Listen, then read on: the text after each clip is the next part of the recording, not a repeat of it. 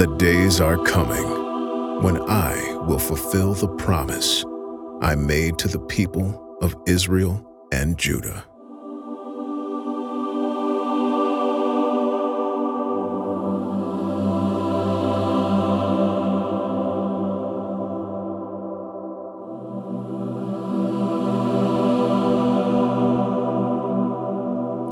We are in the fourth week of Advent, and the fourth week in our current message series, a series that wraps up on Christmas Eve. And obviously, this Christmas is special. Given our experience of Christmas 2020, this Christmas is special. Hopefully, more people are more comfortable with holiday gatherings and family parties, perhaps even coming to church. But at the same time, of course, we still live with great uncertainty, fresh uncertainty just this week. Whatever your plans or approach to this Christmas, this Christmas, like every Christmas, holds promise, a hope that the season will bring good things into our homes and our hearts. And so, for this season of Advent, we've been looking at promise, the promise of Christmas. When we speak of something or someone as having promise, we believe there's good grounds for great expectation. A promise creates a, a, an anticipation for the future, it fills us with hope for the future. And we need hope if we're going to live with any sense of purpose. A promise is especially powerful when it comes to relationships, even our relationship with God perhaps especially our relationship with God. Because God is a God of promises, and God can be trusted when He makes a promise. And throughout the Bible, God makes hundreds of promises. And while some of God's promises were specific and nuanced and conditional, there was one promise God made over and over again. It was, of course, the promise of a Messiah, a Savior. Over thousands of years, to thousands of people, God promised a Savior. And because of this overarching promise, the people of Israel lived in a state of anticipation. For all their faults and failures, despite the chaos and calamity of so much of their history, they lived in a state of anticipation. God made this promise of a Savior over and over again, and each time He did, He added clues. Clues on who it would be, how it would be, when it would be. He gave clues to all the prophets and patriarchs. And so, these Advent sun- Sundays, we've been looking at just some of the scripture verses pointing to the coming of the Christ that first Christmas and what it might mean for us this Christmas. As always, if you missed any or all of this series, you can catch up online on demand. Today, we're going to look at one of the clearest predictions of the coming of the Messiah in all of Scripture. In some ways, it was the most basic, the most specific prophecy because this prophecy centered on where the Messiah would be born goes like this Thus says the Lord, you, Bethlehem, that's a town, Ephrathah, that's the region in which the town is located, Bethlehem, too small to be among the clans of Judah, from you shall come for me one who is to be the ruler of Israel. So it was the prophet Micah who foretold the birthplace of the Messiah. FYI, the name Micah is Michael. Micah lived about 700 years before Christ. He was a contemporary of the prophet Isaiah. And the book of the Bible named after him is short. It's only seven chapters long. But like other Old Testament prophets, Micah a, presents a challenging message about repentance and renewal, but ultimately a hopeful message too, as he points quite specifically to the coming Savior in Bethlehem. Why Bethlehem? What's the significance of Bethlehem? Well, for one thing, it was an extremely modest setting, that's for sure. Exactly what God wanted for the birth of his son. His birth in Bethlehem aligned Jesus radically with the poor, the marginalized, the neglected, the forgotten, because Bethlehem was all of those things. Bethlehem was, was chosen for another reason, too. In story after story in Scripture, we see God accomplish his purposes with the most unlikely people in the most unlikely of places. God chose Bethlehem because it was the least likely place. By the way, if you ever think of yourself as too small or having too little influence, too flawed to make an impact for God, you're wrong. You're quite mistaken. Whoever you are, whatever you've done, whatever your faults or failures, God can use you for His purposes. Bethlehem teaches us that. A third reason God chose Bethlehem comes earlier in Scripture. It takes place in the book of 1 Samuel. The Lord said to Samuel, Fill your horn with oil and be on your way. I'm sending you to Jesse of Bethlehem, for from his sons I have decided on a king. Bethlehem was the birthplace and hometown of Israel's greatest king, King David. Later, God would promise David that the Messiah would come from his family, his lineage. Bethlehem, impoverished as it was, was the birthplace of kings. There is one other reason God chose Bethlehem. That word, Bethlehem, which is really a phrase, means house of bread.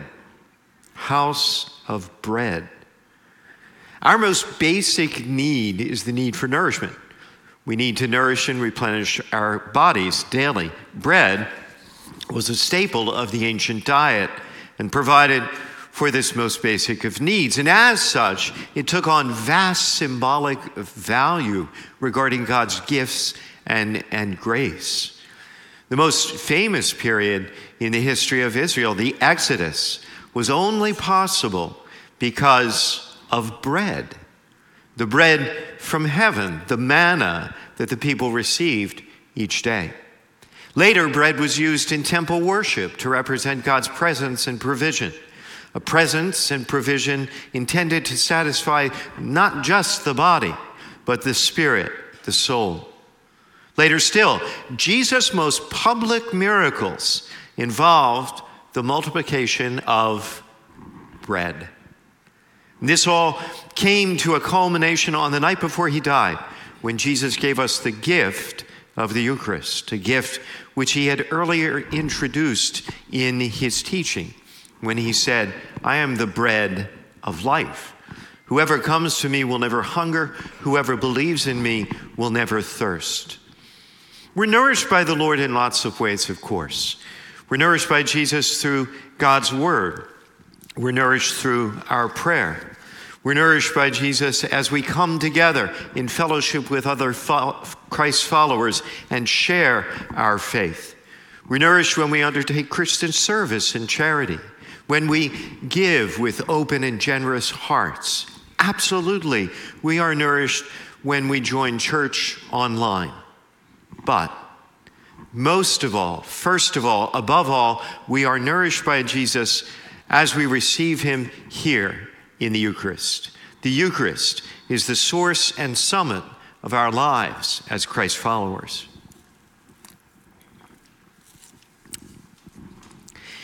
This Christmas Eve, we're celebrating Mass for the first time ever here in our new church facility on Ridgely Road. And I would like to invite and encourage as many of you as are here in North Baltimore to join us in person on Ridgely Road.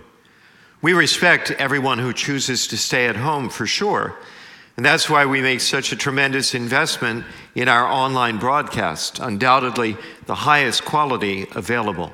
We welcome, we appreciate, we love our online parishioners. But I would like to address for a moment those who have considered coming here to Ridgely Road on Christmas Eve, but have pushed back saying that if they end up in a video venue, they might as well stay at home. It's true. The church's 1,500 seats will be first come, first serve, no reservations, no saving seats. Everyone else will be invited to a video venue, or you can go directly to the venue of your choice. We'll offer video venues in the theater, the Vision Cafe, and a smaller venue in the pavilion. And here are my very best arguments top 10 reasons why our venues will be great options for you and your family this Christmas Eve. Number 10, it'll be fun and festive to get dressed up and see everyone come together for the evening after missing out on Christmas Eve last year. The experience of coming together, praying together, singing together, it'll be exceptional. It'll be inspiring. It'll be, it'll be good for your soul. Number nine, unlike the church, you can save all the seats you want to in your venue of choice, and your friends and family can sit together. Number eight, the pavilion will offer family friendly seating for families who choose to keep their little children with them. There'll be a play area adjacent to the seating area where little kids can run around and have fun. Number seven, the Vision Cafe with a huge LED screen will require masks, offering a more comfortable setting for those concerned about crowds and social distancing. Number six, in the theater, we will be inaugurating, inaugurating for the first time ever on Christmas Eve amazing new technology that we have been working on for months, including three, not one, not two, but three LED screens. It will be a jaw dropping experience, and I have it on the best authority that if you want to take a peek after Mass, they're going to let you do that. Number five, each venue will be beautifully decorated, and each will be staffed with our host team ministers and venue MCs helping to create an engaging environment. Number four, there'll be live music in each venue as part of the pre Mass program.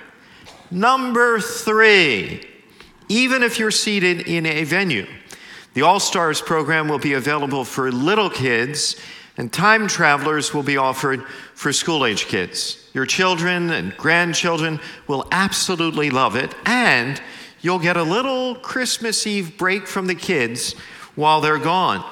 That in itself could be worth coming for. The number two reason is simple. Let's face it. The Cow Palace was a video venue. You couldn't see the altar from where you were seated. You participated via screens, and it was fine. It was great. But the number one reason to join us is the most obvious one of all communion, Holy Communion. You can attend Mass and receive communion this Christmas. The prophet Micah foretold that Christ would be born in Bethlehem. Christ, the Savior of the whole wide world, was given to us in a house of bread. That's what we are. That's what Nativity is a house of bread in which we encounter the living Lord, the real presence of Christ in communion. Please join us. Please join us as we share communion this Christmas. It'll be amazing. I promise.